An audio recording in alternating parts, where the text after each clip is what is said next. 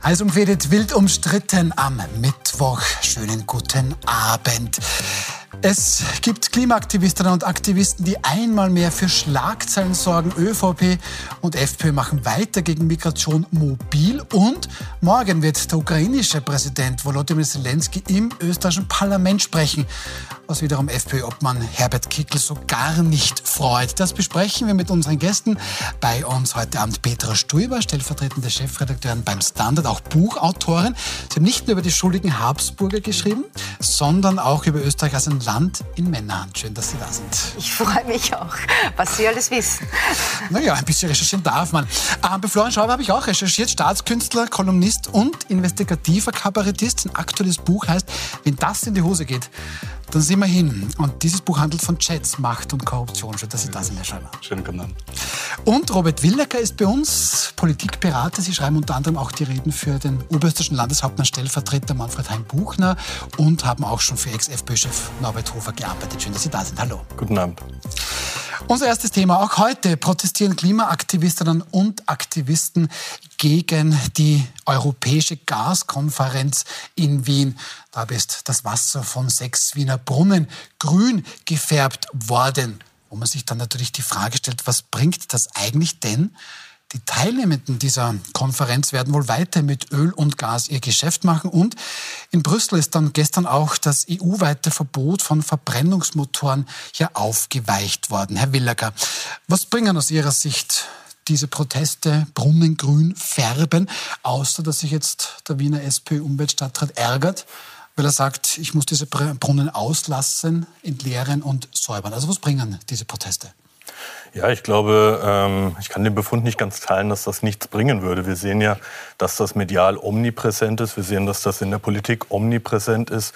Und wir sind ja momentan dabei, gerade auch in Europa, ganze Volkswirtschaften Hals über Kopf mehr oder weniger zu, äh, zu transformieren, ohne dass man genau weiß, äh, wie man das eigentlich alles stemmen soll. Das heißt, ich glaube schon, dass diese ähm, Klimagruppierungen durchaus durchdringen mit ihren Themen. Natürlich ist es so, dass wenn man Dinge sehr radikal sieht, dass es einem dann nicht schnell genug geht, dass es nicht weit genug geht. Das ist sicherlich auch in der Klimabewegung so. Man muss allerdings auch vor allem aus demokratiepolitischer Sicht sagen, Klimaschutz ist ein gesellschaftliches Interesse unter vielen. Und Politik ist natürlich immer auch die Kunst mit begrenzten Ressourcen, möglichst viele Interessen abzudecken, Synergien zu finden. Und wenn man dann sagt, naja, Klimaschutz, das ist eine Schicksalsfrage, das ist irgendwie etwas, das über der Politik steht, dann enthebt man das ein Stück weit diesem demokratischen Spielrahmen, den wir haben. Und ähm, wenn dann kommt dieses auf die Straße kleben, vielleicht auch irgendwo äh, Kunstwerke beschädigen. Und das ist dann etwas, wo ich sage, da verliert man auch die Menschen dann dabei, da, da schadet man sich selbst als Klimabewegung.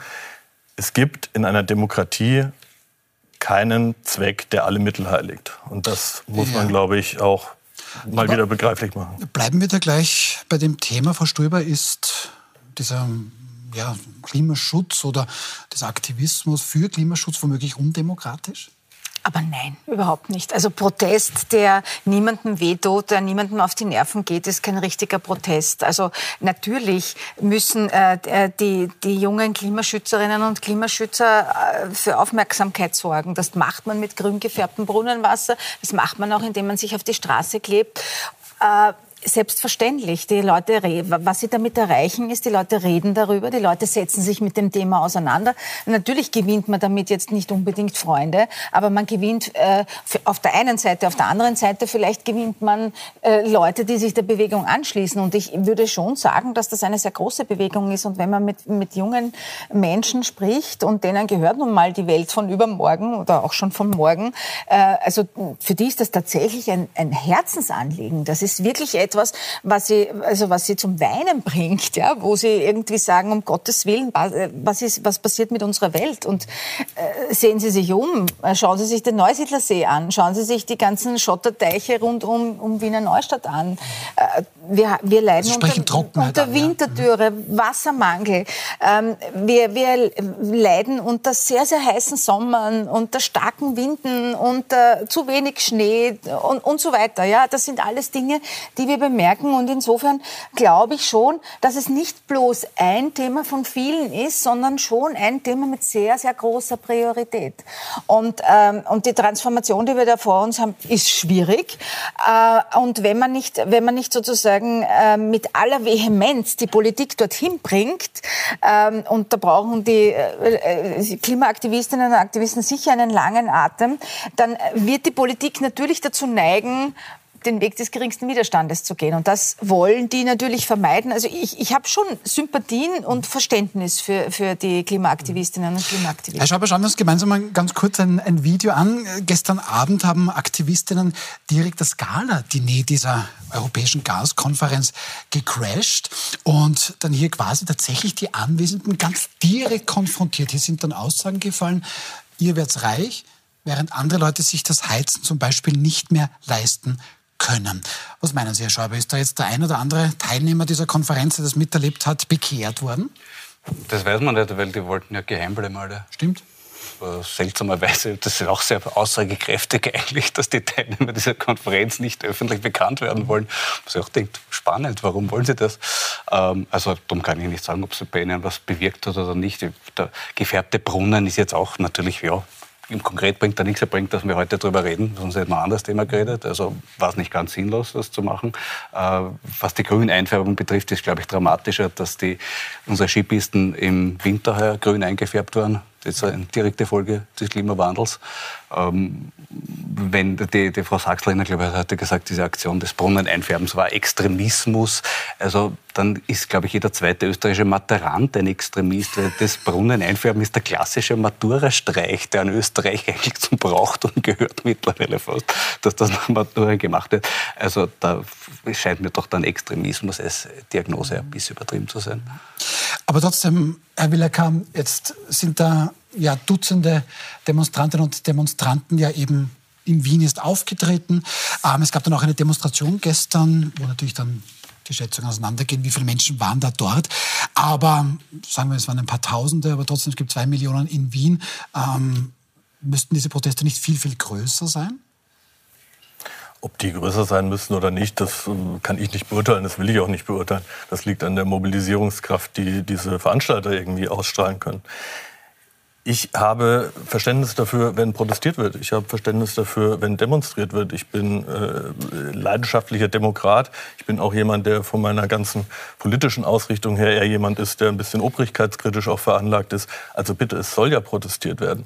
Nur ich finde, dass gerade in jungen Generationen, jetzt bin ich auch noch nicht so alt, aber nicht mehr ganz jung, äh, es gehört zum Erwachsenwerden schon auch ein Stück weit dazu, dass man sich an Regeln hält, dass man es schafft, seinen Willen so zu artikulieren, dass es sozial verträglich ist, dass es gesellschaftlich verträglich ist und dass es vor allem auch demokratisch verträglich ist.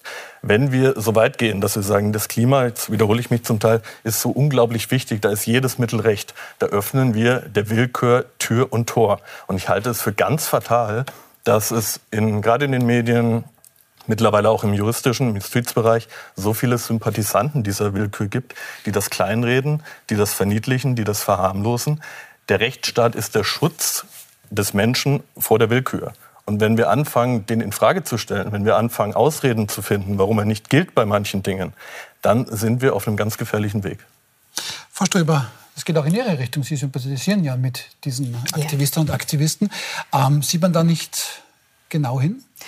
Ich denke schon, dass man genau hinsieht. Es gibt ja auch, auch, zahlreiche Anzeigen wegen Regelverstößen und so weiter. Es ist ja nicht so, dass die jetzt nicht äh, in irgendeiner Form äh, Konsequenzen gewärtigen würden. Aber, aber ich denke, äh, man, man muss das jetzt auch nicht ein äh, bisschen Gelassenheit. Ja, also das ist ja, das ist ja ähm, Protest ist immer etwas, was äh, also ich meine, wenn ich mir anschaue, äh, was bei den Corona-Demonstrationen passiert ist, ja und äh, wie gelassen da die Polizei zum Teil irgendwie mitmarschiert ist und äh, die Demonstrierenden beschützt hat. Das waren Demonstrationen, die mir zum Teil jetzt persönlich auch nicht äh, äh, gefallen haben. Aber trotzdem, das ist halt irgendwie, ähm, da ist das Demonstrationsrecht geschützt worden.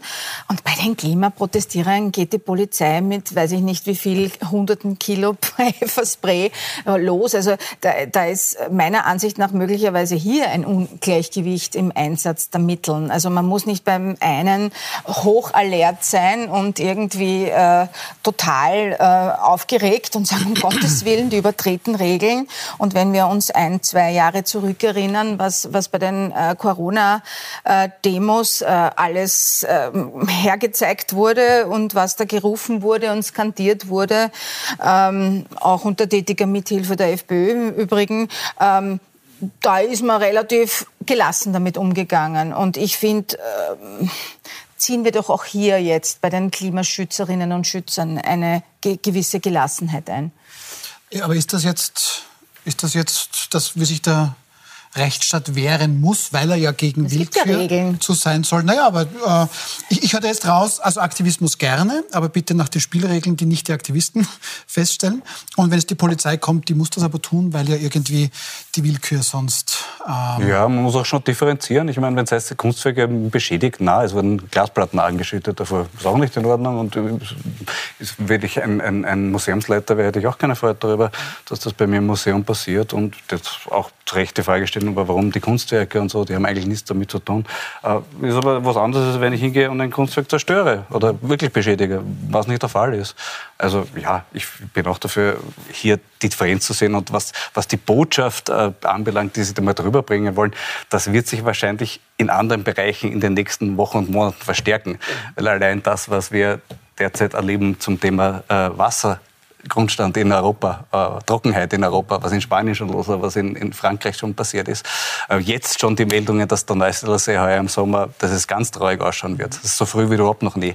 Also dann glaube ich, werden wir ohnehin über das Thema noch anders reden als über der Brunnen jetzt grün sein darf er nicht. Aber dieses Argument möchte ich noch an Sie bringen, Herr Willecker. Das kann man tatsächlich ähm, zahlreich lesen. Also der Vorwurf an die Sicherheitskräfte, dass man jetzt hier genau gegen irgendwelche Jugendlichen, die halt ein bisschen sich fürs Richtige einsetzen, Pfefferspray verwendet. Parallel dazu, eben vor zwei, drei Jahren, ja, polemisch gesagt, da hat die Polizei nicht so eingegriffen bei den Corona-Demos. Da hätte man quasi schon Selfies mit den Demonstrierenden eher gemacht.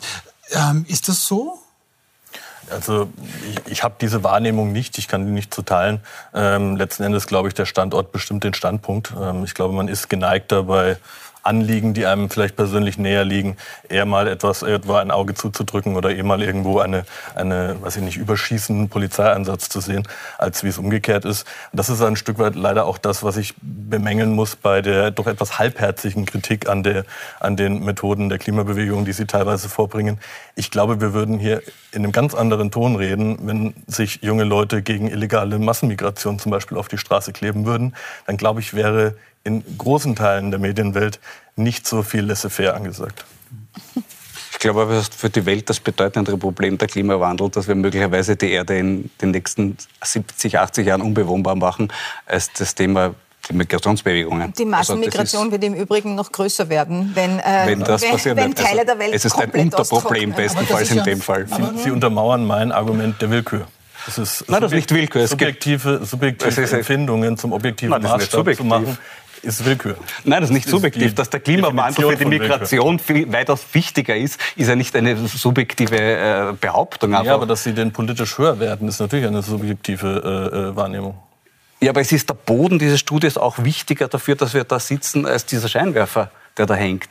Ähm, was für eine Gesellschaft wichtig ist, was weniger wichtig ist, wie wir es staffeln, entscheidet man in Wahlen. Das entscheidet man in Wahlprogrammen. Wenn in äh, Österreich momentan ähm, weiß ich nicht, die FPÖ an erster Stelle steht mit fast 30 Prozent, kann man davon ausgehen, dass große ja, Teile... Ihre Meinung Moment. zum Thema Klimawandel dass, ist nicht mehrheitsfähig von der FPÖ. Dass äh, große Teile vielleicht da eher Übereinstimmungen haben mit einem Wahlprogramm, als es vielleicht bei den Grünen ist. Aber das mag ja auch da... Aber das ist nur als Beispiel. Entschuldigung, Aber ich wollte Ihnen nicht das, Was das Thema betrifft, stimmt es doch nicht. Nein, Bitte verstehen. Na, ich, ich glaube, ich glaub, dass das eher andere Gründe hat. Ich glaube, dass das den Grund hat, dass die, die FPÖ äh, sozusagen quasi wie auch immer man das jetzt wertet, aber die klarsten Haltungen hat, ja, während unsere Regierung, wo ja immerhin die Grünen dabei sind, also nicht nur die ÖVP, sondern auch die Grünen, aber die Regierung ist in ihrer Haltung zum Thema Umweltschutz aus meiner Sicht überhaupt nicht klar. Ja, also ähm, da gibt es einerseits sozusagen quasi die Bemühungen der Frau Gewessler, aber auf der anderen Seite gibt es den Herrn Nehammer, der sagt, na,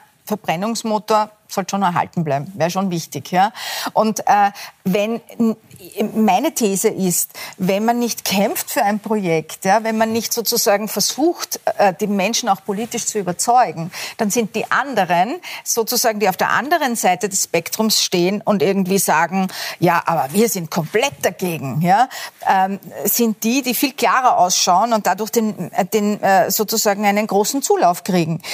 Würde die Regierung hier ganz klar sagen, nein, das ist ein wichtiges Projekt und das ist vielleicht auch ein wichtiges Regierungsprojekt, weil im Prinzip hätten Sie es ja festgeschrieben in Ihrem Koalitionsübereinkommen, dann würden Sie ja, dann müssten Sie eigentlich wirklich mit Feuer und, äh, und, und, und mit Eifer irgendwie dahinter stehen und versuchen, die Menschen zu überzeugen. Aber genau das passiert nicht. Aber, aber, Herr Willecker, nehmen wir das Argument an. Ja, Man sagt es auch im Fußball oft, das Spiel zu gestalten ist viel schwieriger das Spiel zu zerstören, also destruktiv zu sein. Ist das eine schiefe Ebene, von der die FPÖ da profitiert, weil sie eben sagt, du, ich bin da mal dagegen und das ist eine viel klarere Position, sagt Frau Ströber. Letztlich ist dieses Analysespektrum jetzt natürlich eine andere Diskussion. Ähm, ausgehend von dem, was wir gerade gesagt haben, muss ich sagen, der Wähler wählt nicht falsch, er wählt wenn er ein Angebot hat und das ist klar formuliert, völlig egal, ob in die das eine oder in die andere gesagt. Richtung, und er entscheidet sich dafür, dann ist das zur Kenntnis zu nehmen. Und dann kann man sich auch nicht darüber beschweren, dass die Regierung zu wenig für Klimaschutz tut, wenn eine strukturelle Zweidrittel konservative Mehrheit in Österreich sagt, okay, Umweltschutz ist uns ein Anliegen, Naturschutz ist uns ein Anliegen, aber lasst uns das bitte mit Sinn und Verstand angehen. Mhm. Dann ist es schwierig zu argumentieren, naja, das geht alles viel zu, äh, viel zu wenig weit die, die, Menschen haben sich so entschieden aufgrund von Wahlprogrammen. Nein, Moment, Moment, Moment. Die, die FPÖ ist noch nicht in der Regierung.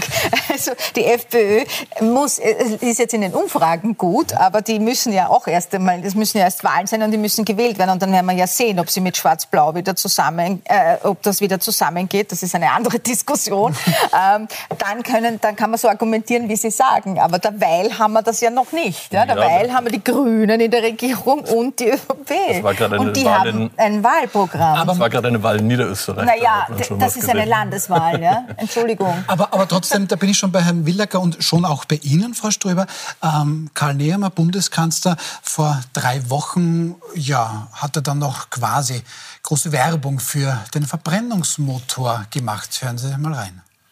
Ja, und ich unterstütze alle EU-Staaten, die gerade derzeit dieses Vorhaben, den Verbrennungsmotor ins Auszustellen, zu blockieren. Und ich selbst, sollte es jemals zum Gipfel kommen, wo die EU-Regierungschefs miteinander sprechen, auch ich werde mich dagegen aussprechen, den Verbrennungsmotor zu verbannen. So, und das ist jetzt auch tatsächlich passiert. Der Verbrennungsmotor wird nicht verbannt. Es gibt quasi ein Hintertürchen. Es dürfen Verbrennungsmotoren auch nach 2035 zugelassen werden sofern sie mit sogenannten E-Fuels betankt werden. Ähm, ist das ein toller Kompromiss? Herr Schäuber? Ich oder glaub, ist das wird nicht sehr lang halten. Es sind auch in Deutschland durchaus umstritten. Es sind ja einige deutsche Autofirmen schon weitaus weiter. Also zum Beispiel Volkswagen ist schon weit, weitaus weiter in der Umstellung. Die brauchen die E-Fuels nicht mehr wirklich. Andere sind halt hinten nach und versuchen zu blockieren. Aber das ist ein temporäres Phänomen, glaube ich. Wir werden es erleben, dass es kein Thema mehr sein wird. Und es wird wahrscheinlich früher kommen, als wir es alle vermuten. Mhm. Frau Stoiber, diese E-Fuels sind ja sehr, sehr umstritten. Das mhm. Argument auch vom Bundeskanzler Karl Nehammer ich brauche da schon auch ja, ein differenziertes System, weil wenn ich jetzt nur mit E-Autos fahre, dann mache ich mich womöglich von China abhängig. Also ist es das toll, dass es da jetzt auch E-Fuels geben darf? Naja, der Bundeskanzler war ja vor einiger Zeit in Marokko und ähm, ähm, hat, ich glaube, Marokko hat sich angeboten als Hersteller von E-Fuels. Also dann macht man sich vielleicht von Marokko abhängig. ähm, das ist halt immer die Frage. E-Fuels sind, glaube ich, schon auch eine ganz gute Übergangstechnologie. Das könnte ich mir schon vorstellen und möglicherweise auch eine Technologie für den Flugverkehr und für den Schiffverkehr. Aber jetzt für Verbrennungsmotoren auf lange Sicht glaube ich nicht, dass das die Lösung ist, weil okay, sie sind CO2-neutral äh, im Ausstoß, aber sie haben tatsächlich viele andere Schadstoffe. Sie sind sehr teuer in der, in der Herstellung und würden wir sie tatsächlich von Marokko nach Europa ähm, äh, äh leiten, dann hätten wir noch die Transportwege, die ja auch nicht unproblematisch sind. Wie macht man das dann? Ja? Also ähm, ich glaube, da gibt es sehr viele Abers und ich denke schon, dass, dass, äh, dass man da weiterdenken sollte als nur bis zum, bitte erhaltet uns den Verbrennungsmotor und dann betankt man halt mit was anderem. Ich glaube, da sollte man breiter denken und, und vielleicht auch tatsächlich in eine andere Richtung gehen. Jetzt sagen, Herr Willecker, sagen aber auch viele, dass eigentlich Europa der einzige Kontinent überhaupt nur in diese Richtung denkt, eines Verbrennerverbotes. Das kommt jetzt so streng nicht. Aber wie sehen Sie das? Ist das eine Vorreiterrolle, die da die EU einnehmen kann und sagt, schau, wir schaffen das? Oder schießt man sich das selbst ins Aus, was auch Kritikerinnen und Kritiker oft meinen? Ähm, zum einen glaube ich, dass man da sehr viel mehr Pragmatismus walten lassen sollte. Wenn E-Fuels äh, zur Zielerreichung dienen, das geht ja schl äh, schließlich um Klimaneutralität, um CO2-Neutralität, so habe ich das verstanden. Ähm, wenn das eine Antriebsart ist, die auf diesem Weg dorthin äh, hilft, die, die klimaneutral zu betreiben ist, ja, warum soll man das nicht machen? Also das habe ich bis heute noch nicht verstanden in dieser Diskussion, was dagegen spricht. Und das Einzige, was man hört, ja gut, die sind äh, vielleicht technologisch noch nicht so ausgereift, aber nichts, äh, was wir heute haben, weder Computer noch Fernseher noch irgendwas, war am Anfang technologisch ausgereift. Schauen Sie sich die mhm. ersten Computer an. Natürlich muss man da noch forschen. Aber selbst wenn man der Meinung ist, das wird sich nicht durchsetzen, dann kann man das ja dem Markt überlassen. Weil dann werden die Leute merken, na, das ist nichts für mich. Ähm, und schlimmstenfalls wird es so weit weiterentwickelt, dass es eine ernsthafte Alternative ist. Also ich sehe nicht, warum man damit verboten arbeiten sollte. Herr Schreiber, wie sehen Sie das? Auch in diese Frage, weil ich die dann noch nicht so beantwortet bekommen habe. Also hat da Europa die Chance, ein Vorreiter zu sein? Ja, oder schießt man sich da selbst ins Aus? Weil das hört man dann ja oft. Europa kann eigentlich nicht mehr allzu viel, aber was Verbrennungsmotoren betrifft, ganz, ganz toll. Und das dürfe man jetzt nicht ähm, quasi einstampfen. Nein, es ist normal, dass Europa die Vorreiterrolle übernimmt. Weil, wer, wenn nicht Europa? Es, das Argument, ja, die anderen tun auch zu wenig, um die Welt zu retten. In dem Fall können wir andere dazu bringen, mitzuziehen. Und einer muss damit anfangen. Und klar, wenn wir sich die Differenzen anschauen, was, was welche Maßnahmen bringt wirklich wie viel, aber das Auto mit Verbrennermotor, also die Ansage des Bundeskanzlers, wir sind ein Autoland, ich glaube, das ist keine Botschaft für die Zukunft. Also das vielleicht hat er ihm gedacht, dass dann später die armen äh, flüchtenden Autofahrer von ganz Europa, die nicht mehr ihre Verbrennungsmotoren in ihren Heimatländern mehr fahren können, dann vielleicht nach Österreich strömen auf unsere Parkplätze oder was, ich weiß es nicht, und die dann Asyl bekommen. Aber als Zukunftsansage sehe ich es nicht wirklich. Also die Aussage, wer, wenn nicht Europa, ist tatsächlich eine sehr eurozentristische aus dem letzten Jahrhundert. Ich kann Ihnen das äh, beantworten, wer, wenn nicht Europa. Wir werden von China überholt, wir werden vom Silicon Valley überholt. Ähm, Europa ist lange nicht mehr der Innovationsmotor, der über viele Jahrzehnte und Jahrhunderte mal war. Ich bin grundsätzlich absolut dafür, dass wir uns im Bereich E-Mobilität, im Bereich E-Fuels, auch im Bereich Energietransformation, ähm, Technologieoffenheit bewahren und dort auch wirklich ähm, mit, mit, mit einem offenen Geist und auch mit, ohne mit zu starren Scheuklappen dort rangehen. Ich glaube, dass da große auch wirtschaftliche Chancen äh, dahinter stecken. Ich bin niemand, der sagt, das gehört in Bausch und Bogen verdammt und ich will Benziner fahren bis, an alle, bis ans Ende aller Tage. Ja, das würde vielleicht der Markt muss, als Lösung vorschlagen, man muss, eine, man, muss eine, man muss einen realistischen Blick darauf haben und sagen, was ist möglich, was ist nicht möglich, wie beantworten wir im Zuge dieser ganzen Transformation die soziale Frage, wie beantworten wir ähm, einfach auch die, die, die monetären Konzepte, die dahinter stehen, wie beantworten wir die Versorgungssicherheit und das sind alles Fragen, wo es für mich persönlich noch zu wenig Antworten gibt und sehr, sehr viele Überschriften. Frau Ströbe. Äh, also da, ich, ich, stimme Ihnen dazu, das, das, das sehe ich eigentlich auch so. Man sollte wirklich versuchen, offen zu sein und in alle Richtungen zu forschen. Und das kann auch wirklich ein Marktvorteil sein. Und das, das äh, es stimmt natürlich. Also was alle Computertechnologien, künstliche Intelligenz und so weiter betrifft, ist Europa gar nicht vorne. Und das ist wirklich schade. Also wir haben auch nicht diese, diese ähm, ähm, Leuchtturmunternehmen äh, wie eben zum Beispiel, was weiß ich, Apple, Microsoft, Microsoft oder so haben wir nicht. Ja? Also es könnte ja auch eine Möglichkeit sein. Ich würde allerdings auch mit einbeziehen, vielleicht könnten wir auch ähm, eine, ein, eine, eine führende Rolle im Umbau des öffentlichen Verkehrs haben. Ja? Ähm, ich meine, da wäre wirklich viel, viel zu tun, meiner Ansicht nach. Also Sie kommen ja heute, glaube ich, in, mit dem Zug in 14 Stunden von Wien nach Brüssel. Und warum ist das so? Weil sie, glaube ich, vor, vor Belgien muss man irgendwie äh, die Züge wechseln, weil die, nicht einmal die Spurenbreite stimmt. Also von solchen Problemen stehen wir. Also wir müssen den öffentlichen Verkehr, das, das wird, glaube ich, auch eine wesentliche Aber dann, Rolle spielen. Dann, da bin ausbauen. ich bei, bei Herrn, Herrn Willacker, Ja. weil Mhm. ähm, in China lacht man nur über solche Probleme. Da hat man schon Hochgeschwindigkeitszüge, ähm, was in Europa noch lange Ja, China nicht ist der auch Fall sein keine wird. Demokratie. Ah, Vielleicht setzen Sie Vielleicht liegt es daran. Und der schon Markt hat nicht die Lösung hat der gebracht. Nicht die Lösung gebracht, war es der Xi Jinping. Gut, ähm, dann lassen wir mal dieses Thema gut sein, schauen zu unserem nächsten. Und von Europa kommen wir quasi zurück nach Österreich. Es fehlt an allen Ecken und Enden, ganz konkret, wenn es um Fachkräfte geht. So zum Beispiel Lehrkräfte. Die Stadt Wien hat im letzten Jahr deshalb eine groß angelegte Pensionistenrückholaktion gestartet mit ernüchterndem Ergebnis. Von 300 pensionierten Lehrerinnen und Lehrern sind ganze drei bereit gewesen, wieder zu unterrichten. Also, Pensionisten wollen offensichtlich nicht. Junge Menschen haben wir zu wenig oder immer weniger, Stichwort Demografie. Und Migranten sollen nicht, wenn es nach manchen Parteien im Land geht.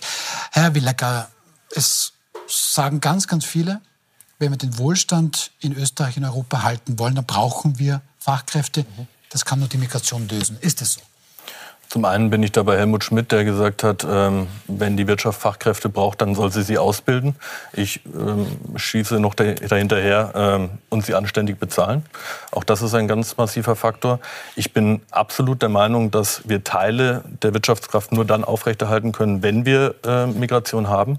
Aber wir leben in der Europäischen Union mit 27 Mitgliedstaaten. Ähm, Es gibt insgesamt 450 Millionen EU-Bürger, die alle mit Personenfreizügigkeit ausgestattet sind. Zwei Drittel davon nehme ich jetzt mal an im erwerbsfähigen Alter. Spanien hat eine Jugendarbeitslosigkeit zwischen 30 und 40 Prozent. Warum wirbt man nicht dort an? Warum nimmt man nicht diese, dafür müssen wir kein einziges Gesetz ändern. Warum nimmt man nicht äh, äh, diese Möglichkeiten wahr? Mir kann keiner erzählen, dass wir jemanden aus Fallujah brauchen, damit in Steyr ein Motor zusammengesetzt werden kann.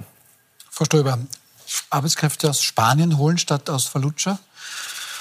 Ja, ich meine, das ist ja de facto nicht die, nicht die, die tägliche Realität. Es ist ja so, dass wir, äh, wenn wir zum Beispiel eine andere Branche anschauen, Pflegekräfte, die kommen tatsächlich ja aus äh, den östlichen Nachbarländern und noch weiter bis zu Moldawien. Ähm, das sind die, die bereit sind, auch diese Jobs hier zu machen, die sonst keiner machen will. Ja? Das mag jetzt an der Bezahlung liegen, aber es liegt vielleicht eben auch daran, dass es wirklich schwere Jobs sind. Und hier droht uns ganz praktisch in den nächsten Jahren ein Arbeitskräftemangel von zigtausenden äh, Jobs, äh, weil auch unsere Bevölkerung immer älter wird und äh, die Zahl der gesunden Jahre nicht länger wird. Also das heißt, da gibt es dann wirklich viele Hochbetagte, die tatsächlich gepflegt werden müssen oder umsorgt werden müssen. Und Warum soll man, soll man nicht die, die eh kommen wollen, einfach zulassen? Ja, aber wollen die Spanier nicht machen? kommen, sagen Sie damit? Ich, also weiß ich nicht, ob, ob jetzt irgendwie. Aber man äh, könnte sie fragen. könnte man natürlich machen, ja, aber ähm, ich, ich weiß nicht, ob das dann, ob das tatsächlich äh, so einfach geht innerhalb der EU, dass die dann tatsächlich äh, das Land wechseln. Ja, ist natürlich eine Überlegung. Man könnte eine, eine, eine, eine ganz tolle Binnenmigration machen, aber, aber ich, ich, ich bin jetzt auch nicht so, dass ich sage, okay, aber lass mal niemanden mehr rein. Ne?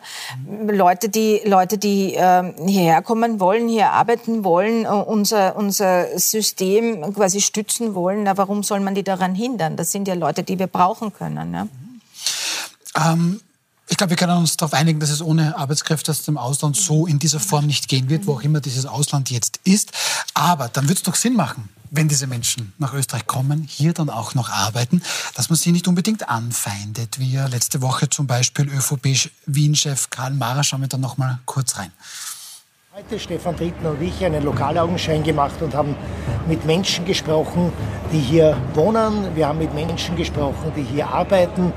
Und die erzählen uns, dass sich in den letzten Jahren hier am Brunnenmarkt alles verändert hat. Syrer, Afghanen, Araber haben die Macht über den Brunnenmarkt übernommen. Da gibt es zum Beispiel einen Syrer, der hat fünf Stände. Fünf Stände hier am Brunnenmarkt und er geht herum und sagt, ich nehme noch einen sechsten, noch einen siebten Stand. Ich zahle jeden Preis. Ich habe Geld genug.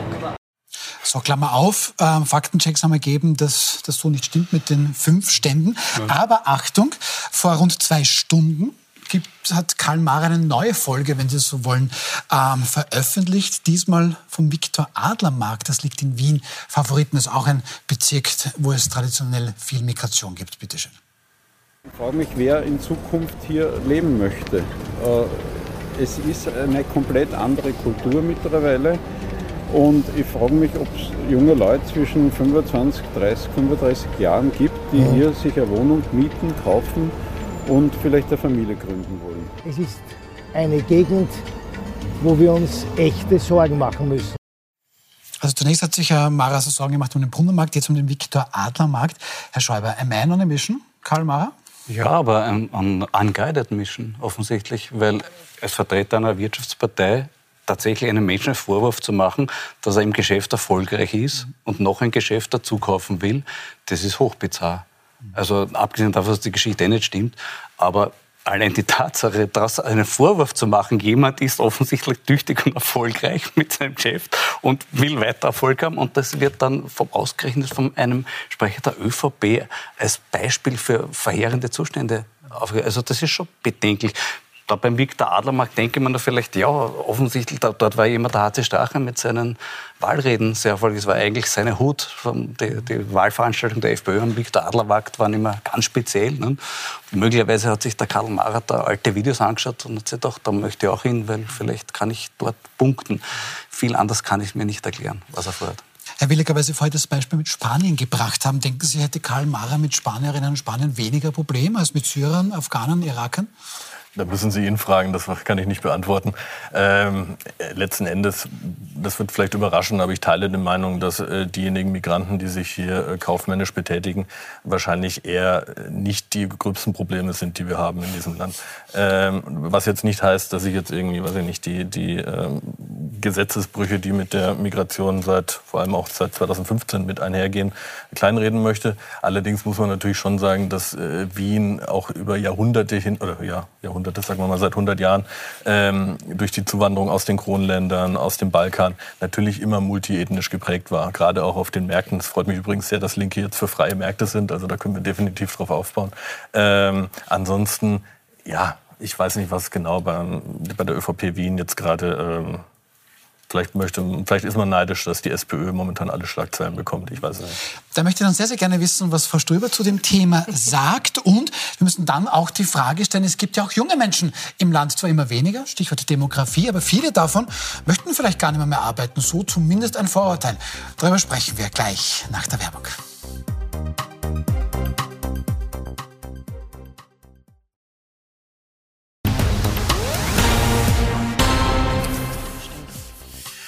Willkommen zurück bei Wild umstritten. Das haben wir schon noch ein bisschen über die SPÖ weiter diskutiert in der Werbepause. Nichtsdestotrotz schauen wir zu unserem nächsten Thema. Derzeit findet in Wien eine internationale Gaskonferenz der Gas- und Ölindustrie statt auf Einladung der heimischen OMV. Und von dieser Konferenz hätten Sie vermutlich gar nichts mitbekommen, wenn es nicht doch mehrere Protestaktionen geben würde. Das muss der letzte Winter mit Gas gewesen sein. Das fordern Protestierende heute vorm Tagungsort und legen auch den Verkehr der Wiener Innenstadt lahm. Schon gestern am Sonntag hat es Proteste gegen diese Konferenz gegeben. Aktivisten haben kurzhand den Wiener Donaukanal grün gefärbt und auch die Zufahrt zum VIP-Terminal des Flughafens Wien-Schwächert ist von Aktivistinnen und Aktivisten blockiert worden. Schließlich würden Managerinvestoren, Lobbyisten ja über diesen VIP-Terminal in erster Linie nach Wien kommen. Herr Senglers, die ganz große Ankündigung dieser Konferenz hat es an sich nicht gegeben. Man weiß auch gar nicht so wirklich, wer da alle daran teilnimmt oder was dort besprochen wird. Ist das aber womöglich sogar das Ziel, dass man gar nicht so genau weiß, was dort hinter verschlossenen Türen passiert?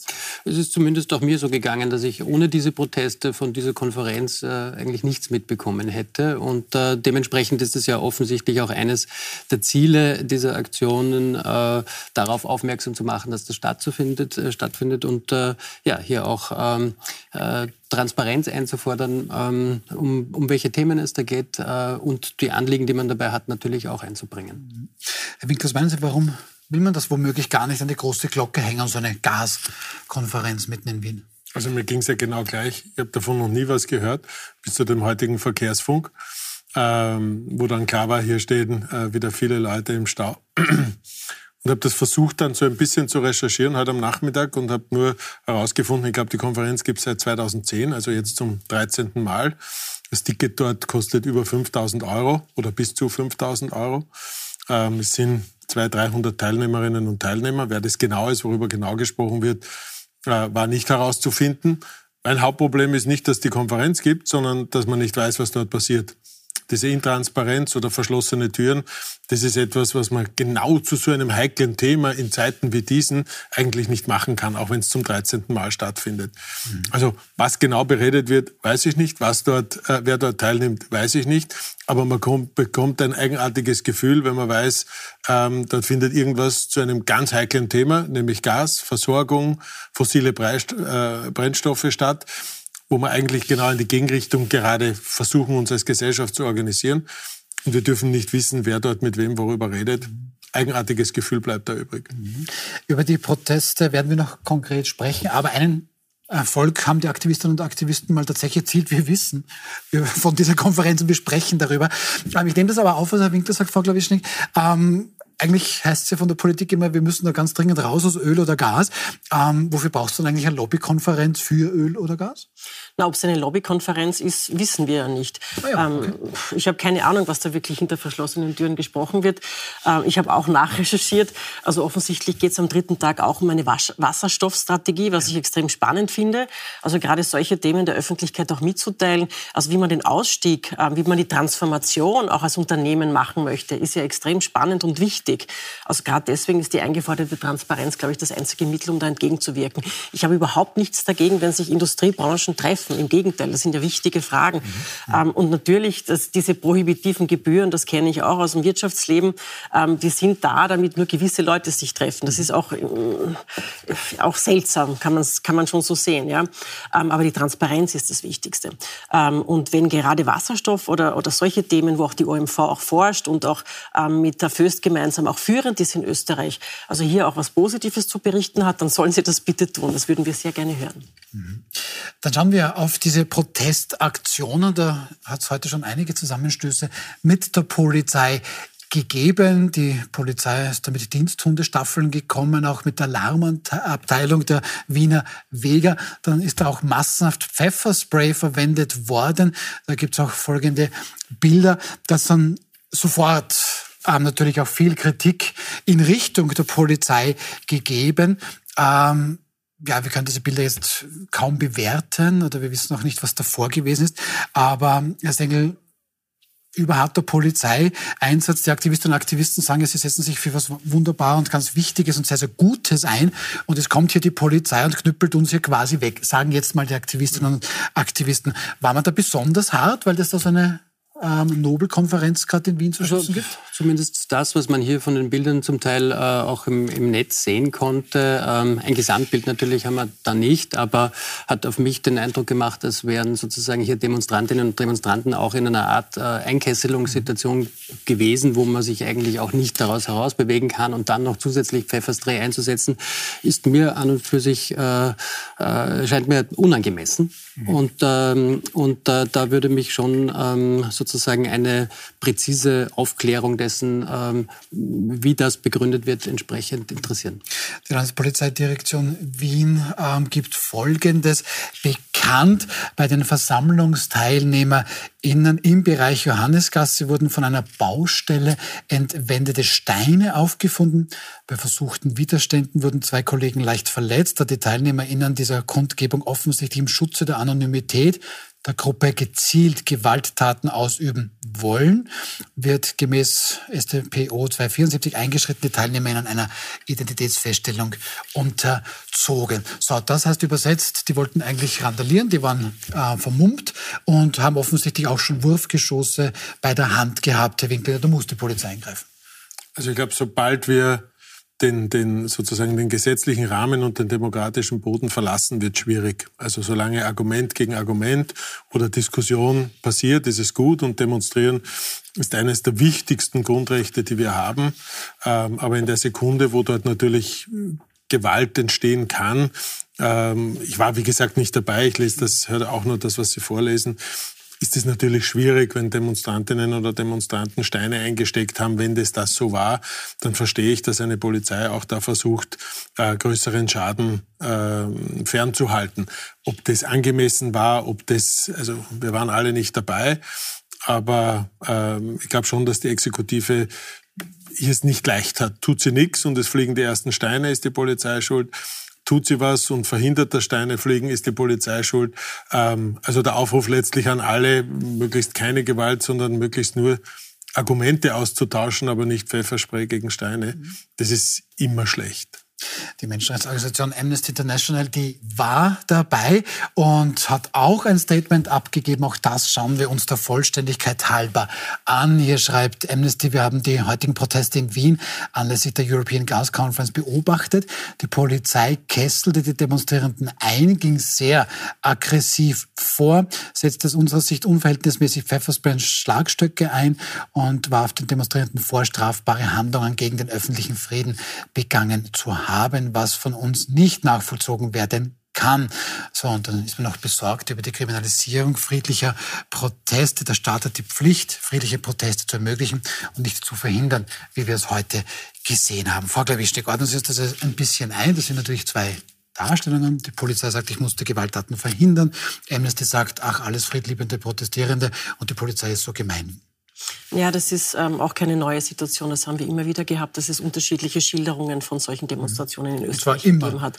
Ähm, deswegen wurde ja, glaube ich, auch jetzt eine ähm, Beschwerdestelle ähm, gegenüber Polizeimaßnahmen auch eingerichtet. Das war, glaube ich, auch im Koalitionsübereinkommen vorgesehen. Die, die, ist jetzt eingerichtet worden. Ich glaube, es wurde noch gestritten, wo die eingeordnet ist, ob die beim Parlament oder im Innenministerium eingeordnet ist. Sie ist jetzt, glaube ich, im Innenministerium eingeordnet. Also ich kann es auch nicht beurteilen, was wirklich stattgefunden hat. Aber ich gehe schon einmal grundsätzlich davon aus, dass die die Polizei in Österreich immer das gelindeste Mittel anwendet. Mhm. Ähm, was wirklich vorgefallen ist, weiß ich nicht. Ähm, äh, natürlich eine unangemeldete Demonstration ist natürlich immer schwieriger zu handhaben als eine angemeldete Demonstration. Deswegen appelliere ich auch immer, diese Proteste können in Österreich ja frei stattfinden. Deswegen kann man sie auch anmelden. Dann hat die Polizei sogar die Aufgabe, diesen Protest auch zu schützen. Also dass man diesen auch wirklich stattfinden lassen kann. Also diese Möglichkeiten hat man in Österreich. Und das haben auch viele genutzt. In der Corona-Zeit gab es unzählige Demonstrationen, die die Polizei auch unterstützt hat, indem sie sie abgeleitet hat, den Verkehr geregelt hat etc. Ja, also diese Tradition haben wir und das ist etwas sehr Wertvolles in Österreich. Ja. Ähm, also was vielleicht noch zu diskutieren ist, ähm, also ich persönlich halte vom Einsatz ähm, vom Pfefferspray oder von Hundestaffeln ähm, sehr, sehr wenig. Ich verstehe den Einsatz von Hunden überhaupt nicht. Also da habe ich grundsätzlich ein Thema. Ähm, also das muss man jemandem mal erklären. Ich finde, das ist aus der Zeit gefallen, mhm. Ähm, dass man noch Hundestaffeln braucht. es gibt andere Möglichkeiten, aber, aber Hunde Hundestaffeln einzusetzen gegen Menschen. Also man wird ja nicht ernsthaft versuchen, äh, Demonstrierend damit irgendwie zu gefährden, sondern das dient ja der Einschüchterung. Und ich finde, das hat eigentlich in unserer Zeit nichts mehr verloren. Also das wäre wirklich ein Punkt, einmal eine Diskussion anzuschließen. Brauchen wir wirklich noch Hundestaffeln bei der Polizei? Also dann sind die da schon ein bisschen, dass die Polizei womöglich äh, vielleicht auch aus ihrer Sicht ein bisschen zu hart angegangen ist. Es, es äh, wirkt zumindest so, es wird zumindest von Amnesty International ähm, sozusagen mal so auch äh, postuliert und festgestellt. Ähm, Im Detail wird man, wird man, weiß ich nicht, äh, ob das dann eine, eine entsprechende Beschwerdestelle oder Überprüfungskommission diesen Dingen dann wirklich in einer Form nachgeht, dass man auch sicherstellt, dass, ähm, dass in Wahrheit diese Dinge, die ja auch dem Ruf der Polizei letztendlich nicht gut tun, ähm, in dieser Form ähm, äh, in Zukunft vermieden werden können. Es ist auf jeden Fall schade, dass viele friedliche Demonstrierende jetzt wegen ein paar weniger, zumindest Verdachtsfälle, weil ganz ohne Verdacht wird die Polizei auch nicht vorgegangen sein, also viele friedliche, gutmeinende, diskutierwillige, äh, aufklärungswillige etc. Menschen in Schieflage geraten, weil es ein paar gibt, äh, die sich halt nicht an Regeln halten oder die zumindest so tun. Ähm, das ist schade, weil auch das, was wir diskutieren, ist wieder Polizei gegen Demonstrantinnen und Demonstranten. Gar nicht, nicht über den Inhalt. Sozusagen, was, äh, was wäre mit dieser Konferenz, mit mehr Transparenz, mit mehr Information möglich gewesen? Und das müssen sich halt alle, die sich da nicht am demokratischen Prozess beteiligen wollen, ähm, die Frage müssen sie sich stellen lassen. Äh, was war euer Beitrag, damit es besser wird? Keiner. Lassen wir einfach so stehen, bleiben thematisch eigentlich beim Thema, kommen aber zu unserem abschließenden Gedanken. In Wien wird also gerade gegen fossile Energie demonstriert. Zeitgleich streiken in Deutschland Mitarbeiterinnen und Mitarbeiter nahezu des gesamten öffentlichen Verkehrs. Dort ist heute wenig bis gar nichts gegangen. In Deutschland der größte Streik seit 31 Jahren. In Israel, da gibt es überhaupt die größten Proteste seit Staatsgründung. Und in Frankreich wird morgen wieder einmal mit einem Generalstreik nahezu das gesamte Land lahmgelegt. Frau Glawischtek, wenn wir nun von außen jetzt draufschauen, wieso fühlen sich da gleich in mehreren Ländern derart viele Menschen gezwungen, zum Protest auf die Straßen zu gehen? Naja, wir haben natürlich also brennende ähm, Herausforderungen, brennende Probleme. Ähm, natürlich durch die Teuerung befeuert. In Frankreich ist es auch ein sehr starkes soziales Thema, also mit der Pensions, also mit, dem, mit der Anhebung des Pensionsentrittsalters. Also das ist für die Franzosen und die Französinnen irgendwie ein sehr großer Eingriff. Ähm, also ich kann das schon durchaus nachvollziehen, dass im Moment äh, viele Menschen das Bedürfnis haben, sie müssen jetzt einmal auf die Straße zu gehen, um wieder gehört zu werden, weil die Politik vielleicht auch europaweit den Eindruck erweckt, dass sie schlecht zusammenarbeiten kann. Also bei, bei vielen Fragen gibt es auch keine Einigung. Ähm, also bei vielen Fragen also gibt es auch so sowas wie einen politischen Streik von gewissen Ländern. Schauen wir jetzt einmal auf Ungarn oder auf Polen, also die bei europäischen Themen auch blockieren, zum Beispiel bei der Flüchtlingsfrage. Ähm, also da gibt es vielleicht eine Unzufriedenheit, die sich jetzt durch das entlädt, dass man einfach auf die Straße geht. Haben da die Regierenden vielleicht auch ein bisschen etwas übersehen? Ja, mit Sicherheit. Also ich glaube, wenn, wenn man so Medien konsumiert, eine Woche lang, ähm, dann stehen wir eigentlich vor Krieg in der Nähe, vor Teuerung, die das Überleben oder Leben schwierig macht, vor ähm, Energiekrise, vor der Situation, dass sich viele Menschen Sorgen machen, können sie die Wohnung noch bezahlen, wie bringen sie die Kinder auf einen Schulskikurs, geht das überhaupt noch? Und zwar in einer Dimension viele Menschen, wie es das, glaube ich, vorher noch nicht gab. Und das wird in Frankreich und in Polen und in Israel und in Wien und in äh, wo auch immer nicht anders sein. Und ich glaube, dass dieses Demonstrieren letztlich eine Form von Hilferuf oder ein Aufmerksamkeitsschrei ist äh, auf diese vielen sehr unterschiedlichen, aber tief in die Existenz gehende, gehenden Fragen mal aufzuwerfen und zu sagen, hallo, wir wollen das so nicht, wir brauchen Lösungen, wir brauchen Antworten, wir brauchen da jemanden, der uns hilft und wir brauchen da einen Diskussionsprozess. Und für mich sind diese vielen Demonstrationen eher ein Ausdruck der, beim einen ist es halt Wut, beim anderen ist es Verzweiflung, beim dritten ist es ähm, der Wunsch und der Wille, auch mal sagen zu können, ich bin damit nicht einverstanden.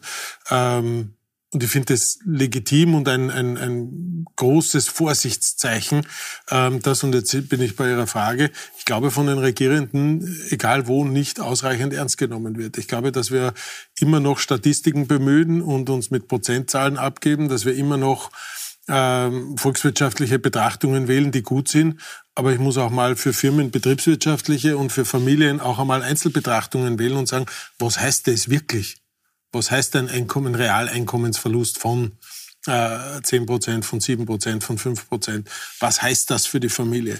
Und ich glaube, da braucht es wesentlich mehr Verständnis. Und ich adressiere das gar nicht an die Spitzenpolitik, sondern von uns allen, wesentlich sorgsamer mit allem umzugehen. Wir haben ja heute, wenn man einem Politiker zuhört, der sitzt ja im Auto daher und überlegt sich nur mehr, wie zuspitzen kann ich, wie spitz kann ich sein, wie extrem muss ich meine Formulierungen wählen, um überhaupt noch Medienaufmerksamkeit zu bekommen. Also ich glaube, wir müssen alle wieder ein bisschen langweiliger werden, alle ein bisschen mehr Text und weniger Überschrift lesen und uns alle viel mehr miteinander beschäftigen und diese Themen ganz, ganz ernst nehmen. Also ich glaube, dass das ein, ein großes Ausrufezeichen in Richtung Vorsicht. Wir stehen hier vor Entwicklungen, die man mit so wie bisher nicht hinbekommen werden. Und was sehr schade ist, das möchte ich nur einen Satz ergänzen, also dass diese Hoffnung auf dieses gemeinsame Europa, dass die Europäische Union auch sehr viel an Hoffnungsträgerschaft verloren hat. Und das ist sehr bedauerlich. Das passt aber ganz gut, das wollte ich eigentlich Herrn Sengler fragen. Sie sind Politikberater, sehr erfahren und schauen auch ganz genau hin. Hat die Politik da vielleicht in den letzten Jahren diesen Eindruck, bekommt man ja als Wählerinnen und Wähler, der geht ein bisschen abgehoben. Viele der Hoffnungen sind vielleicht gar nicht eingetreten. Wir sehen in Israel Proteste gegen eine rechte Regierung, in Frankreich eher gegen eine linke Regierung. In Deutschland geht es um mehr Geld. Ähm, ist, das, ist das so ein bisschen dieses Vorurteil, wird das ein bisschen wahr, dass die Politik ein bisschen abgehoben agiert, vielleicht nur noch an den eigenen, gut, bei der SPÖ wäre es vielleicht so, an die, mit den eigenen Themen beschäftigt ist und gar nicht mehr darunter kommt, wo es wirklich zählt, zu der Familie, zu dem Mensch auf der Straße?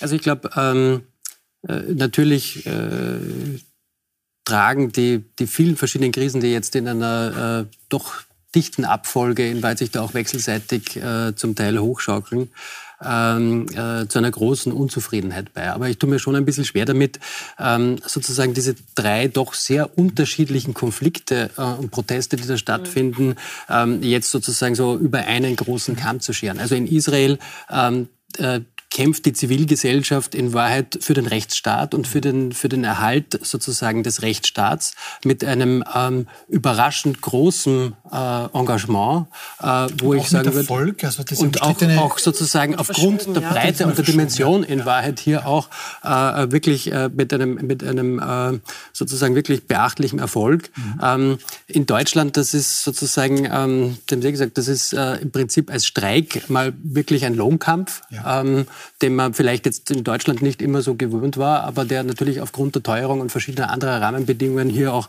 Forderungen sind, die halt entsprechend ähm, deutlich und stark gestellt waren. Und in Frankreich ähm, sozusagen diese äh, äh Pensionsreform, die, die doch ähm, relativ kalt und technokratisch hier rübergebügelt, durchgedrückt worden ist. Ähm, das hat sozusagen in Frankreich, wo es natürlich auch eine andere Protestkultur gibt, muss man mhm. dazu sagen. Also da gibt's äh, äh sozusagen, führt das ähm, absehbarerweise eigentlich, also dort hat man es noch am wenigsten erwarten können, dass es diese Dynamik bekommt, äh, ähm, zu einer großen Auseinandersetzung, während das, was wir diskutieren und wo ich vollkommen zustimme, also die Situation ist hier, ist hier grimmig und ist auch ähm, sozusagen insbesondere äh, in der Mittelschicht schon ein gravierendes, also das Problem äh, äh, gravierend und, und wird immer noch sozusagen viel zu wenig verkannt. Das ist aber trotzdem etwas, was bei uns interessanterweise noch nicht zu Massenprotesten führt. Was mich bis zu einem gewissen Grad naja, wundert. ja, also aber nicht in der Dimension. Bei uns sagen wir sozusagen die größte Massenbewegung unter Anführungszeichen, die wir in den letzten Jahrzehnten hatten, war dann, weil Leute an für sich es für inakzeptabel gefunden haben, in einer Pandemie eine Maske zu tragen. Okay, soll sein, ist ein demokratisches Grundrecht, aber eigentlich bei diesen Themenstellungen finde ich es interessant, dass es sozusagen hier Ihnen, gar nicht mehr gibt. ich bin bei Ihnen, das sind in jedem haben, Land andere Themen, aber diese Themen treffen überall auf die gleiche sozusagen Grundstimmung. Basis. Grundstimmung. Und diese Grundstimmung, die ist überall, man hört uns nicht mehr zu, man versteht uns nicht. Unsere Lebenssituation ist schlechter als noch vor ein paar Jahren. Die Krisen sind größer als noch vor ein paar Jahren. Die Politik ist eher mit sich selbst als mit den Lösungen beschäftigt. Also diese Grundstimmung ist schon da. Und das ist etwas, was sich dann an verschiedensten Themen in verschiedensten Ländern entlädt. Aber, Aber ein Streik hat jetzt noch nichts mit der Politik, also es ist noch kein Streik gegen die Regierung, sondern es ist im Prinzip sozusagen natürlich als Konflikt einmal ein Lohnkampf. Ja, aber warum haben wir vor fünf Jahren nicht gestreikt und warum streiken wir heute schon? Weil der Ruf, Achtung, es geht uns nicht gut, die Eskalation, Protest, Protestmaßnahme, blockieren etc. einfach bis jetzt war der Ruf nicht laut genug. Also wir müssen lauter werden. Und das muss man, glaube ich, als Politik Europa genauso wie die Nationalstaaten, die müssen anders damit umgehen. Ja? Ich würde Klimakleberinnen und Kleber selbstverständlich an den runden Tisch einladen und einmal die Auseinandersetzung führen. Und ich ja. würde das mit, äh, und ich würde auch, wenn ich eine Gaskonferenz in Wien äh, veranstalte, ich würde die Türen aufmachen und zumindest einmal eine Pressekonferenz geben und sagen, schau, darüber reden wir, darüber reden wir nicht. Also ich glaube, dass es einen anderen Umgang mit äh, den Problemen gibt, die derzeit auf dem Tisch liegen. Und das sozusagen, das sehen wir auf der einen Seite das größer werdende Protestvolumen und auf der anderen Seite eine Art Ohnmacht oder Wegschauen oder äh, das passiert nicht. Ja, und das ist schlecht. Ja, und in so Gemengenlagen gibt es dann schnell auch den Zauberer, der ums Eck steht und die ganz schnelle Lösung dann mal anbietet. Ich lasse das mal vielleicht so stehen, bedanke mich sehr herzlich bei Ihnen dreien für eine hoffentlich auch für Sie zu Hause spannende Sendung. Ich sage Ihnen noch, wen es am Mittwoch bei uns gibt, Politikberater Robert Willecker wird zum ersten Mal hier sein. Petra Stuber kennen Sie schon, war schon mal hier, stellvertretende Chefredakteurin des Standards und Staatskünstler Florian Schäuber. Wir sehen uns am Mittwoch wieder 20.15 Uhr, Puls 24.